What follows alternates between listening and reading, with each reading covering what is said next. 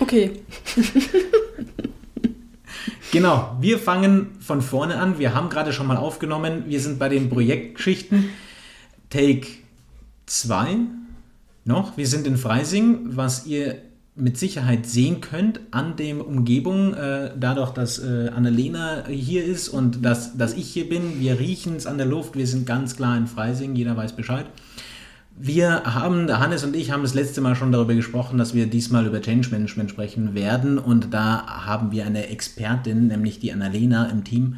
Und Annalena, Annalena wird heute so ein bisschen was darüber erzählen, wie sie dorthin kam, wo sie herkommt und auch so ein paar Tipps und Tricks für, fürs Change Management geben. Hoffe ich, denke ich. Aber erzähl doch einfach mal selbst. Ja, sehr gern.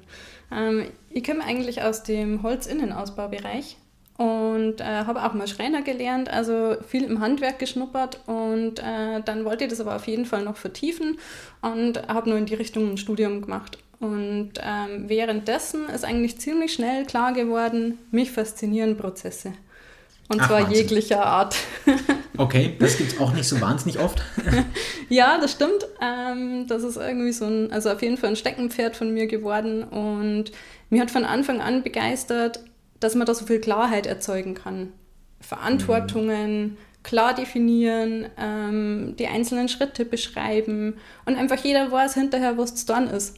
Ja. Und ähm, dann hat sich auch schnell herausgestellt, das hat immer was mit IT zu tun was für mich total interessant ist, weil es einfach so am Puls der Zeit bleibt. Und es hat immer was mit Veränderung zu tun. Die wenigsten Prozesse sind ja statisch, sondern es ist ständig so ein Fluss drin und es muss äh, fließen und sich wieder verändern und anpassen. Und äh, deswegen Prozesse ohne Change geht nicht. Das war ziemlich schnell klar. Deswegen habe ich das mir gleich mit in die Tasche gepackt. Ah, verstehe ich. Ja, macht ja auch Sinn. Und meine, die meisten Menschen werden wahrscheinlich oder die meisten irgendwie Prozess- und Projektmanagement haben mit Prozessen ja aktuell immer noch so ein bisschen negative Verbindungen. Äh, wir machen es einfach bloß zur ISO-Zertifizierung oder irgendwas. Mhm. Äh, und dann sind es tatsächlich sehr, sehr statische Prozesse und sehr statische Themen. Aber wie du schon sagst, Prozessmanagement kann ja eigentlich viel, viel mehr und ist viel, viel wichtiger. Und ich glaube, das kommt jetzt auch die letzten Jahre, wird immer wichtiger. Äh, immer mehr Leute beschäftigen sich tatsächlich mhm. mit Prozessen und Prozessmanagement und das ist sehr, sehr positiv. Und da haben wir das Thema Change Management absolut. Das, das, das eine geht Hand in Hand mit dem anderen. Ähm, absolut notwendigerweise. Ja, und das kann halt auch die Menschen wieder verbinden. Ja. Also aktuell ist es ja so, dass Projektteams so unterschiedlich zusammengesetzt sind. Ich habe so unterschiedliche Persönlichkeiten, man spricht vielleicht eine unterschiedliche Sprache, man kommt aus unterschiedlichen Regionen, Nationen und ähm, das Gemeinsame ist aber im Endeffekt wieder die Arbeit. Ja das, wie wir jeden Tag miteinander funktionieren, ein Rädchen ins andere greift ähm, und die Teams zusammenarbeiten und, und ja eine, eine Vision tragen, auf die man hinarbeitet. Absolut. Tatsächlich, da habe ich auch noch nie so drüber nachgedacht wahrscheinlich oder vielleicht irgendwann mal. Im, im Arbeitsleben, wir, wir sind ja nicht nur aus verschiedenen Nationen, sprechen verschiedene Sprachen, sondern wir sprechen ja auch verschiedene Fachsprachen.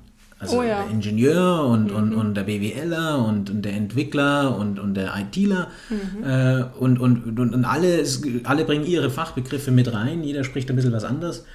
Und da ist es ja wahnsinnig notwendig oder, oder absolut notwendig, dass man das in, in Bahnen bringt, in mhm. denen alle auf einmal miteinander sprechen können oder wenigstens mhm. in dem Umfang sprechen, sprechen, in dem sie alle verstehen und überall, wo es Überschneidungen gibt, vielleicht dann der der, der Mensch ist oder die, die Person ist, die dann es auch übersetzen kann.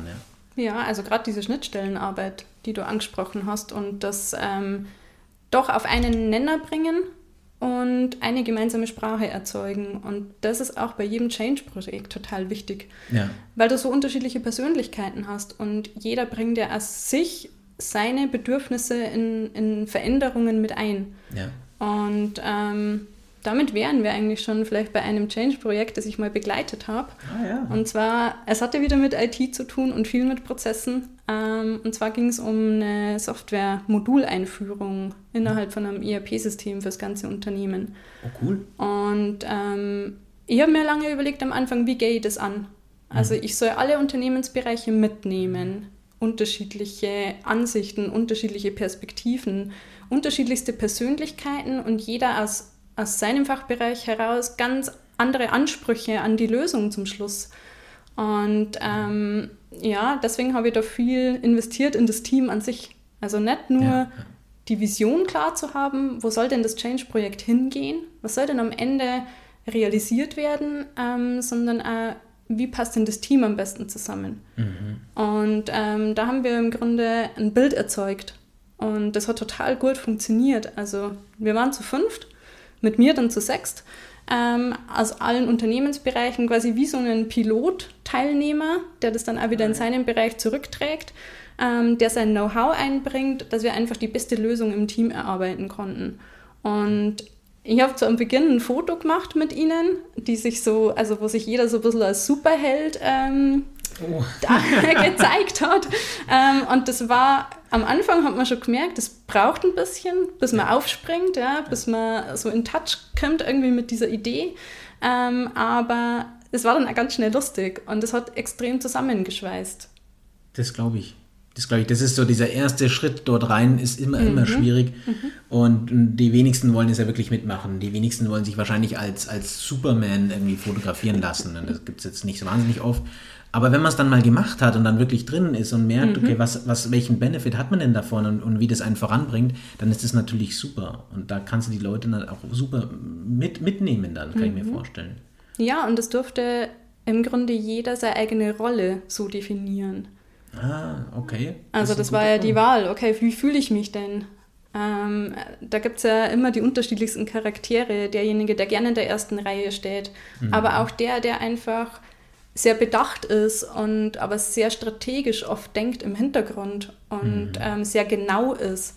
Und auf der anderen Seite brauchst du halt auch den Promoter, der rausgeht und sagt, das wird richtig cool, der die Vision voranträgt und so mit der Fahne im Grunde vorausgeht. Ja, das verstehe ich. Das erinnert mich tatsächlich auch an einen, an einen Artikel, den du da bei uns tatsächlich vor nicht allzu langer Zeit geschrieben hast. Stimmt, ähm, ja. Geht genau in diese Richtung, oder? Mhm. Das, da hast du so ein bisschen eine Übersicht gemacht und da geht es genau um, um, um vier Charaktere in, in diesem Bereich. Also, genau, ja. In dem Artikel habe ich im Grunde einen Überblick gegeben ähm, über Change-Projekte im ganz Allgemeinen, relativ High-Level, mhm. dass man erstmal ein Verständnis kriegt über die Zusammenhänge und über die wichtigsten Punkte, die man vielleicht auch zu berücksichtigen äh, berücksichtigen sollte. Und es gibt vier charakteristische Persönlichkeiten in jedem Change-Projekt, genau. Ja. Und die werden da auch nochmal ein bisschen genauer beleuchtet und was die halt auch für unterschiedliche Ansichten und Bedürfnisse haben in so einem Verlauf. Prozesse und, und, und, und Change hat halt immer mit Menschen zu tun. Ähm, mit, hat er nie mit, oder im seltensten Fällen nur mit technischen Themen zu tun, klar, also selbst der Programmierer oder die Programmiererin, die, die, die Code schreibt, ist halt immer noch ein Mensch, die den Code schreibt. Und man ist es ja wahnsinnig wichtig, dann diese Menschen auch zu erkennen und das auch anzuerkennen. Und deswegen mhm. ist im Change das, das ja Wichtigste, ist der Mensch und den Menschen, um dann, da hat man wieder so, haben wir so ein bisschen unseren äh, von, von hinten durch die Brust kommen wir wieder auf die Kommunikation. Kommunikation äh, haben wir jetzt schon drei oder viermal angesprochen, ist das wahrscheinlich Wichtigste. Und das ist halt auch im Change und im Prozessmanagement. Wir haben mit Menschen zu tun und wir Menschen müssen kommunizieren. Absolut, ja. Also kann ich nur unterstreichen, das ist, äh, ich weiß nicht, ob das die, das Lehrbuch schon so mitbringt, aber es ist auf jeden Fall das, was man im Alltag an Erfahrungen sammelt. Ja. Wenn es anfängt zu menscheln, dann, dann läuft das Projekt, ja, dann ist irgendwie Schwung drinnen und dann bewegt sich auch was. Ja. ja. Und das ist auch das, was ich tatsächlich äh, von, von, von Kunden immer mehr, immer mehr höre, ist, dass der, die Aufmerksamkeit auf, auf Prozesse kommen mhm. und immer mehr klar wird, dass wir nicht einfach nur Prozesse abbilden müssen für, für Qualitätssicherung oder, oder ähnliches, sondern wirklich Prozesse haben, um menschlich miteinander arbeiten zu können um eine Kommunikation zu haben, die funktioniert und, mhm. und, und mit, der wir, mit der wir gut arbeiten können. Ja, und im Fluss zu bleiben. Und im Fluss zu bleiben, absolut. Und dazu habe ich tatsächlich, glaube ich, auch eine, eine ganz coole Story. Ein absoluter ja? Fail, ja. Aber weißt du was? Erzähl. Den erzähle ich beim nächsten Mal. Ach. Wir lieben ja Cliffhanger und wir wollen ja, dass, irgendwie, dass man irgendwie dranbleibt. Das nächste Mal gibt es eine Story von mir aus dem Unternehmertum. Ganz, ganz kleines Thema bloß, aber hat halt nicht funktioniert und deswegen bestimmt auch ein spannendes Thema. Und es hat mit Change zu tun.